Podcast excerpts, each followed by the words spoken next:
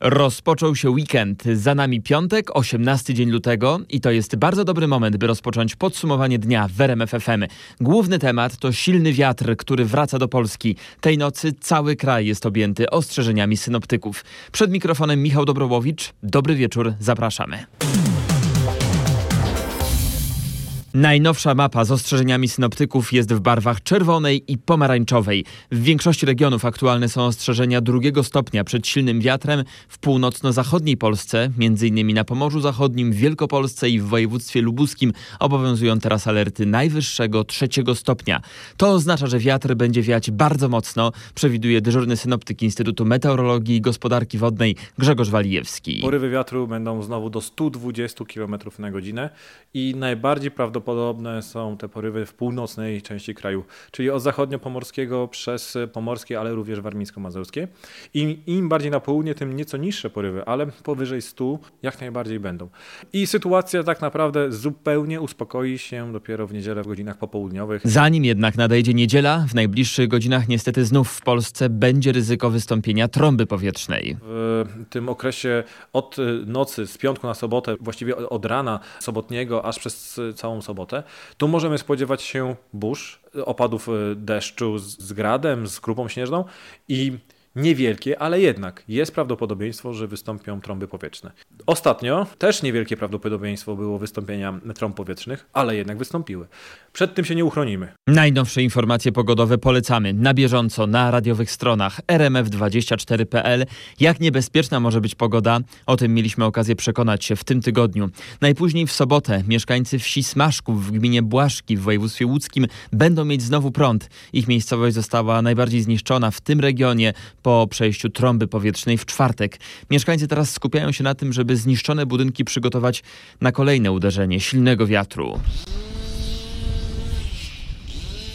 Jak dzisiaj wyglądają próby uporządkowania trochę tego terenu? Co pan konkretnie robi? Pomagam koledze, przyjechałem po prostu i miałem wolną chwilę, to tyle ile będę mógł, to tyle pomogę. No. Na drzewo no, powyrywane konary. Tam jest moja cała stodoła jest rozwalona, aż do fundamentów. Rozumiem, że pan zbiera u sąsiada z sadu swój dach, tak? Tak, tak. Trochę się zboża udało uratować, tak. Właśnie dzięki pomocy właśnie rodzinie. Sąsiedzi to nie, bo sąsiedzi swoje ratują. A straty państwo w ogóle jesteście w stanie oszacować? Takie, Ja myślę, takie że w tak. gospodarstwie? No to jest nie do odrobienia, bo to tak zmienią to lekko. Tak opowiadali reporterce RMFFM Agnieszce Wyderce, mieszkańcy Smaszkowa. Dramatyczne sceny rozegrały się w czwartek także w Krakowie. Żuraw budowlany przewrócił się przy ulicy Marcina Domagały na osiedlu Złocień. Wracamy do tych wydarzeń także w dzisiejszym podsumowaniu dnia, czyli w podsumowaniu piątku, nieprzypadkowo, bo mamy nowe informacje na ten temat. 27 kontroli placów budowy. Tylko właśnie w czwartek przeprowadzili inspektorzy nadzoru budowlanego w Małopolsce. Takie informacje pojawiły się już w piątek. Efekt to wykryte nieprawidłowości. Kontrole dźwigów i żurawi, przypomnę, zarządził wojewoda Małopolski po wypadku, do jakiego doszło w Krakowie. W czasie mocnej wichury na placu budowy dźwig przewrócił się na budynek. Tam zginęły dwie osoby. Reporter Marek Wiosło zajmuje się tym tematem. Marku, czego dotyczyły nieprawidłowości? Nieprawidłowości dotyczyły niewystarczającego zabezpieczenia składowania materiałów budowlanych. Nie wykryto jednak większych uchybień dotyczących samych instalacji i konstrukcji budowlanych. Najwięcej kontroli przeprowadzono w Krakowie. Podczas tych kontroli inspektorzy nadzoru budowlanego nie stwierdzili nieprawidłowości jakichś takich e, większych, natomiast e, stwierdzili pewne rzeczy, które można było skorygować. Przede wszystkim e, w zakresie składowania materiałów budowlanych. Mówiła Joanna Paździo z Małopolskiego Urzędu Wojewódzkiego w Krakowie. Kontrole mają być przeprowadzone na wszystkich większych budowach w regionie. Prokuratura będzie badać nie tylko zabezpieczenie dźwigu na wypadek podmuchów wiatru, ale także to, czy podczas takich warunków atmosferycznych można było prowadzić pracę na terenie budowy. To zapowiada Janusz Chnatko z prokuratury okręgowej w Krakowie. Będziemy kontynuowali oględziny. Chodzi o to, czy rzeczywiście ten dźwig był w odpowiednim stanie technicznym, czy mógł być dopuszczony do użytkowania, czy był odpowiednio zabezpieczony na takie warunki. Także będziemy badali dokumentację, która dotyczy samego przebiegu budowy, czy można było prowadzić budowę w takich warunkach też atmosferycznych i dopiero to ewentualnie da nam podstawę do stwierdzenia, czy i kto ewentualnie odpowiada za zaistnienie tego zdarzenia. Równolegle wszczęto też śledztwo w sprawie zdarzenia zdarzenia zagrażającego zdrowiu, życiu i mieniu o wielkich rozmiarach, mającego znamiona katastrofy budowlanej, a także wypadku przy pracy ze skutkiem śmiertelnym. Z operatorem żurawia, który przewrócił się właśnie przy ulicy Marcina Domagały na osiedlu Złocień w Krakowie, rozmawiał kilka godzin temu nasz dziennikarz Mariusz Piekarski. Pan Wojciech odmówił rano pracy, gdy wiatr wiał już bardzo mocno. Nie wszedł wtedy do kabiny operatorskiej z powodu alertów pogodowych. I prawdopodobnie właśnie to uratowało mu życie. W wyniku katastrofy zginęły dwie inne osoby. Zachęcam Was do wysłuchania fragmentów rozmowy naszego reportera z panem Wojciechem. Czy w drugim żurawiu, tym, Tak. który pracował obok tego, który się zawalił, był operator? Tak, był operator na górze. W tym momencie, kiedy pana żuraw się zawalił? Tak jest. Czyli nie odmówił pracy, tak jak pan? Odmówił pracy. On w ogóle nie pracował. Nie pracował nikt w pobliżu tej budowy, tego żurawia. Nikt nie pracował, ale operatorzy byli u góry. Od samego rana nie było podję... przez operatorów nie była podjęta praca. praca. Ale I na ja górze po byli. prostu na górze byli. Tylko ja nie wszedłem na górę. To trochę jakby pan wygrał los na loterii. Dokładnie tak. No to nie rozmawialibyśmy dzisiaj. Odmówiłem tej, e, tej pracy, nie chciałem w ogóle wyjść na górę. Tylko i z tego tytułu, żeby nie wdać się w potyczkę słowną e, z kierownikiem budowy. A weź podaj, a teraz nie wieje, na dole nie wieje, to jest tylko jeden rzut. To mm, oni sobie nie zdają sprawy z powagi sytuacji, proszę pana. To jest naprawdę, w taki dzień to jest loteria. Poda się albo się nie, nie poda. E, można zabić człowieka. Myśli pan teraz, mogłem być tam w kabinie, gdybym wszedł, to by mnie nie było? Tak. Ja cały czas mam, proszę pana, to przed oczami, bo ja byłem w aucie na parkingu 8 metrów albo 10 metrów od żurawia, kiedy runął. I co pan wtedy pomyślał? Ja byłem w szoku. Ja byłem w szoku, ja nie dowierzałem, że to się dzieje. Z panem Wojciechem rozmawiał Mariusz Piekarski. Sytuacja pogodowa w Polsce w ciągu najbliższych co najmniej 24 godzin będzie bardzo trudna, niebezpieczna. Mam nadzieję, że te słowa, fragmenty tej poruszającej rozmowy, której całość mamy na radiowych stronach rmf24.pl dadzą do myślenia i tylko zwiększą naszą ostrożność i dzięki temu także nasze bezpieczeństwo. To jest podsumowanie piątku, 18 dnia lutego, a przed nami kolejne tematy. Od marca rząd chce luzować kolejne pandemiczne obostrzenia. Umożliwia to wyraźny trend spadkowy, jeśli chodzi o liczbę zakażeń. Ostatniej doby w Polsce potwierdzono prawie 24 tysiące nowych przypadków COVID-19, czyli niemal o 1 trzecią mniej niż tydzień temu. Najbardziej realne jest zmniejszenie limitów osób niezaszczepionych, przykład w sklepach, restauracjach, napływalniach czy siłowniach.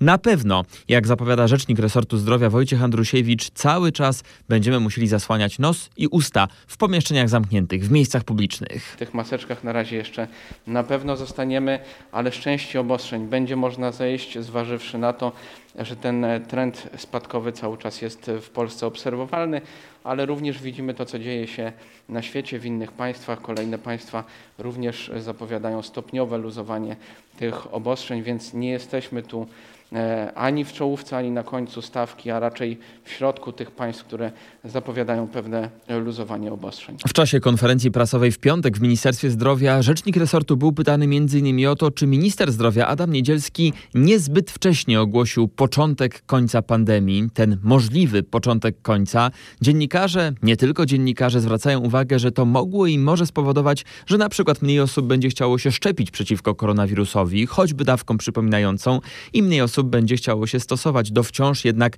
obowiązujących restrykcji. I tak na te wątpliwości i pytania odpowiadał Wojciech Andrusiewicz. Czy minister w którymś momencie swojej wypowiedzi powiedział: przestańmy się szczepić? Nie. Minister cały czas mówi: szczepmy się, bo szczepienie nas chroni. Ale nie możemy pozostać obojętni i nie informować społeczeństwa, że te codzienne wyniki zakażeń spadają, bo musielibyśmy przestać Państwu raportować. To jest rzecz logiczna. Minister, tak samo jak i ja, jako jego rzecznik, przedstawiamy codziennie fakty. Fakty są jednoznaczne. I można być najlepszym ekspertem, ale faktom nie da się zaprzeczać. To, że spada liczba szczepień, to jest nasza bolączka. Ono od początku było naszą bolączką, że polskie społeczeństwo nie szczepi się na tym poziomie co wszyscy i od początku podkreślaliśmy i zachęcaliśmy do szczepień. Ale my mówimy o faktach. Fakty są też takie, że od poniedziałku wszyscy uczniowie w całej Polsce, we wszystkich szkołach wrócą do nauki stacjonarnej. Fakty są też takie, że ostatniej doby w Polsce zmarły 304 kolejne osoby zakażone koronawirusem. Z czego wynika tak wysoka wciąż liczba zgonów w naszym kraju? Rozmawiałem o tym z ekspertami, wśród nich z profesorem Grzegorzem Juszczykiem, dyrektorem Narodowego Instytutu Zdrowia Publicznego i jednym z ekspertów nowej, interdyscyplinarnej rady, która doradza premierowi Mateuszowi Morawieckiemu w sprawie strategii walki z pandemią. Jak też informują klinicyści, te zgony to są bardzo często osoby, które przyjmowane są do szpitala z innego powodu, z powodu zaostrzenia choroby przewlekłej chociażby, u których dodatkowo identyfikuje się zakażenie. Więc albo to jest takie świeże zakażenie, które pogarsza już trudną sytuację pacjenta, albo też powikłania po wcześniejszym zakażeniu, które może przyczyniło się do jakichś poważnych powikłań. No i kolejna właśnie ta reinfekcja omikronem, który jeszcze obciąża układ odpornościowy. I tak podejrzewamy, można wytłumaczyć to zjawisko ciągle jednak wysokiej liczby zgonów z powodu COVID. W tej chwili w polskich szpitalach w całej Polsce maleje liczba pacjentów zakażonych koronawirusem. W ciągu ostatniego tygodnia ta liczba zmalała o półtora tysiąca. Niestety, jak sygnalizują jednocześnie lekarze, rośnie liczba pacjentów z innymi chorobami w poważnym stanie. Tak to opisywał kilka godzin temu w rozmowie ze mną profesor Tadeusz Zielonka, pulmonolog ze Szpitala Czerniakowskiego w Warszawie. Ja nie pamiętam tak ciężkich chorych w okresie przed pandemią, żeby leżeli w szpitalu. Czyli z innymi chorobami niż koronawirus? Dokładnie, dokładnie. I teraz to powoduje tak, że zarówno po stronie pacjentów, którzy boją się chodzić do szpitali, jak i e, służby zdrowia, która się troszkę e, wystrzega kierowań do szpitala chorych w niezłym stanie, bo, bo jest sytuacja pandemii, zarówno e, tej takiej oszczędności łóżek, oszczędności personelu, sprzętu, wszystkiego dla potrzeb covidowych powoduje, że przeczekuje się i to przeczekiwanie powoduje, że chorzy w bardzo ciężkim stanie trafiają, jak już naprawdę potrzebują natychmiastowych, coraz częściej nieskutecznych. Proszę zwrócić uwagę, że my mamy bardzo dużo zgonów. To są tak zwane zgony te nadmiarowe, te, które są w jakiś sposób niepotrzebne, że gdyby sprawnie działała służba zdrowia nie w stanie wojny, nie w stanie pandemii, tylko normalnie, to my nie powinniśmy mieć takiej ilości zgonów. Z jakimi chorobami są ci pacjenci właśnie teraz w ciężkim stanie? Wszystkimi, wszystkimi bo przecież obserwujemy opóźnienia w zakresie nowotworowym. Mamy okres zimowy, czy okres infekcyjny i, przy, i ciężkie infekcje, e, septyczne stany. Mamy zaostrzenia e, przewlekłych chorób, zarówno serca, płuc, nerek. To wszystko widzimy. I no, ja dzisiaj też wracam e, ze szpitala, w którym była reanimacja chorej. Na pewno zdecydowanie za późno dotarła w, wstrząsie septycznym z ciężką niewydolnością wielonarządową. I to jest ewidentne. No, trudno powiedzieć, na ile to jest, e, gdzie, gdzie tu jest błąd, gdzie tu jest wina, bo to, bo to trudno określić, kiedy e, wszyscy patrzą, no czas pandemii, nie, no nie jest to dobry czas na chodzenie po doktorach, po szpitalach i to jest przetrzymane i, i kończy się bardzo poważnymi e, zagrożeniami, stanami, zagrożeniami życia. Jaka rada z tego wynika dla pacjentów? Domagać się i jednak walczyć o tę pomoc w szpitalu? Musi być rzetelna ocena ta, która powie jeszcze można poczekać i ta, która nie można już czekać. W związku z tym, bo proszę zwrócić uwagę, co robią pacjenci, no na własną rękę pewne decyzje podejmują, a jednak trzeba sięgać po pomoc lekarską, czyli profesjonalną. W związku z tym nie, ja myślę, że e, zwracać się do pomocy, ale tą ambulatoryjną, żeby nie przegapić tej poważnej e, szpitalnej. Brakuje mi tego. Ja, ja myślę, że wielu tych hospitalizacji w ciężkim stanie, tych zagrożeń życia i zgonów, które obserwuję w szpitalu, szpitalu można by uniknąć, gdyby pacjentom udzielić profesjonalnej wcześniej pomocy. Najważniejsze podpowiedzi od świetnych specjalistów, od lekarzy praktyków, którzy są na pierwszej linii walki z koronawirusem w podsumowaniu dnia, na które Was zapraszam już teraz. Tu Michał Dobrołowicz, a przed nami kolejne tematy przygotowane przez naszych dziennikarzy. Rosja przeprowadzi w sobotę ćwiczenia z użycia broni jądrowej. Te manewry odbędą się pod dowództwem prezydenta Władimira Putina. Krzysztof Zasada zna więcej szczegółów i opowie, jak konkretnie mają wyglądać te ćwiczenia. Podczas manewrów mają zostać wystrzelone pociski balistyczne i manewrujące. W działaniach będą uczestniczyć okręty floty północnej i czarnomorskiej, strategiczne siły rakietowe, siły powietrzno-kosmiczne i oddziały południowego okręgu wojskowego. Resort obrony w Moskwie zapewnia, że manewry mają charakter planowy. Ich celem jest, jak napisano w komunikacie, sprawdzenie gotowości wojskowych organów dowodzenia i kierowania, załóg bojowych startu, załóg okrętów wojennych i nosicieli rakiet strategicznych. Chodzi też o sprawdzenie niezawodności samej broni jądrowej. Tymczasem prezydent Rosji Władimir Putin oświadczył kilka godzin temu, że wspólne ćwiczenia wojskowe jego kraju z Białorusią nikomu nie zagrażają. Dodał, że oba kraje będą nadal podejmować kroki w celu zapewnienia sobie bezpieczeństwa w świetle aktywności NATO. Doniesienia o potencjalnym ataku Rosji na Ukrainę Putin określił jako, tu cytat, wrzutki. Nasz wysłannik do Kijowa, Mateusz Chłystun, rozmawiał z byłym prezydentem Ukrainy Petrem Poroszenką. Polecam wysłuchanie tej relacji. Najbliższa minuta o tym, co Poroszenko mówi o pozycji międzynarodowej swojego kraju w najbliższych latach. Dla byłego prezydenta jasne jest, że nie należy się cofać, ale zmierzać w kierunku Unii Europejskiej i NATO. Zapytałem, jakie mogłyby być reakcje Kremla, gdyby te sojusze rzeczywiście doszły do skutku. Ja nie tylko mogę sobie to wyobrazić, ja wiem.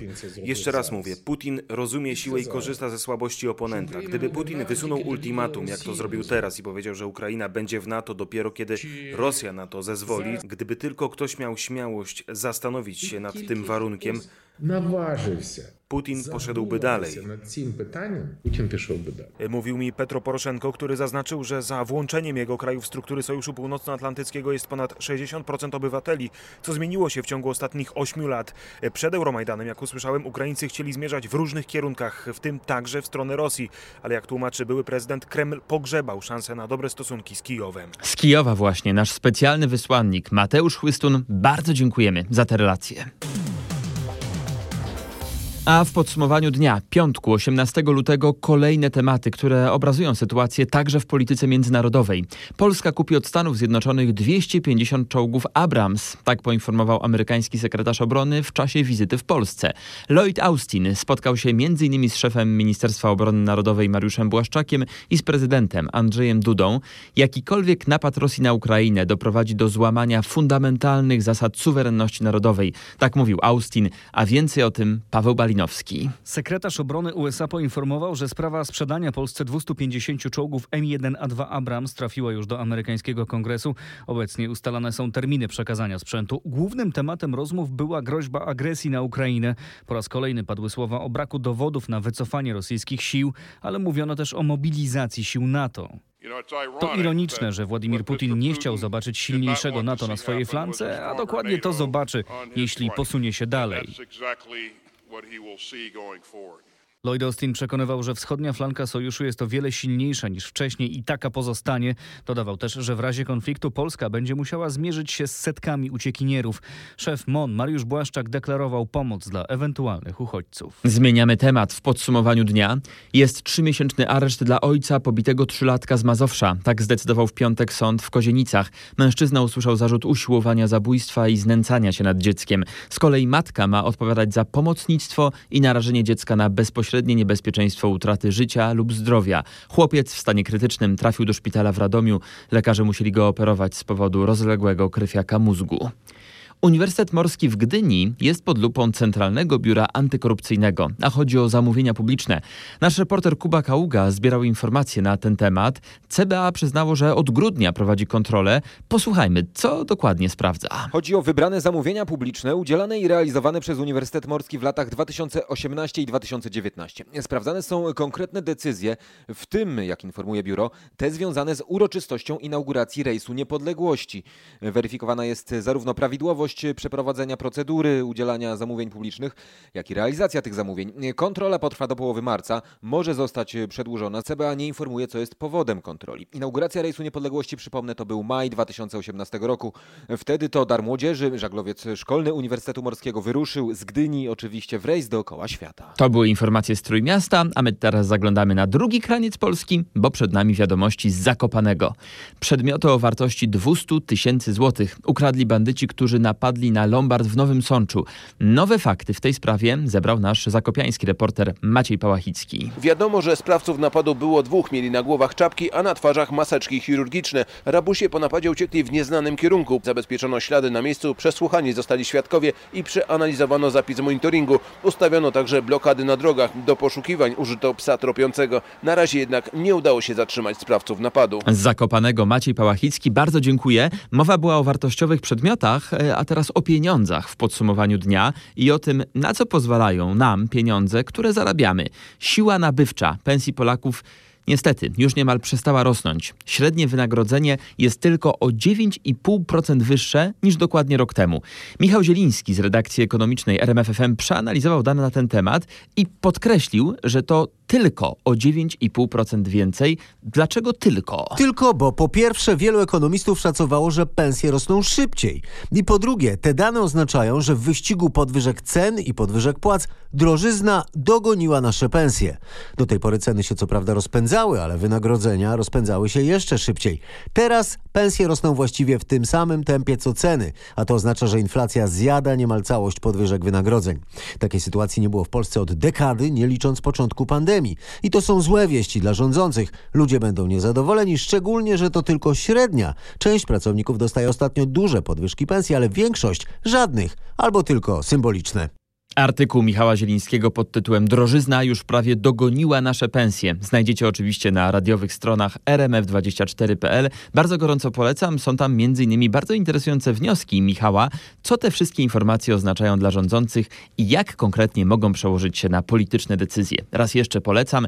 A teraz polecam oddech. Czas wziąć oddech, bo rozpoczął się weekend. Może to jest dobry moment, by wybrać się na wystawę. Mamy konkretną propozycję. W piątek na krakowskim Wawelu pokazano dwa obrazy odkupione ze zbiorów prywatnych, które naprawdę warto zobaczyć. To są dzieła jednych z najwybitniejszych XVII-wiecznych malarzy niderlandzkich. Wśród tych obrazów jest Karczma pod Świętym Michałem Petera Bruegla. To jest największy pod względem wartości zakup dzieł malarskich w powojennej historii Wawelu. Potwierdził to w rozmowie z nami Andrzej Betlej, dyrektor Muzeum Zamku Królewskiego właśnie na Wawelu. Udało się nabyć dwa wyjątkowe dzieła, nie zawaham się powiedzieć arcydzieła, malarstwa niderlandzkiego.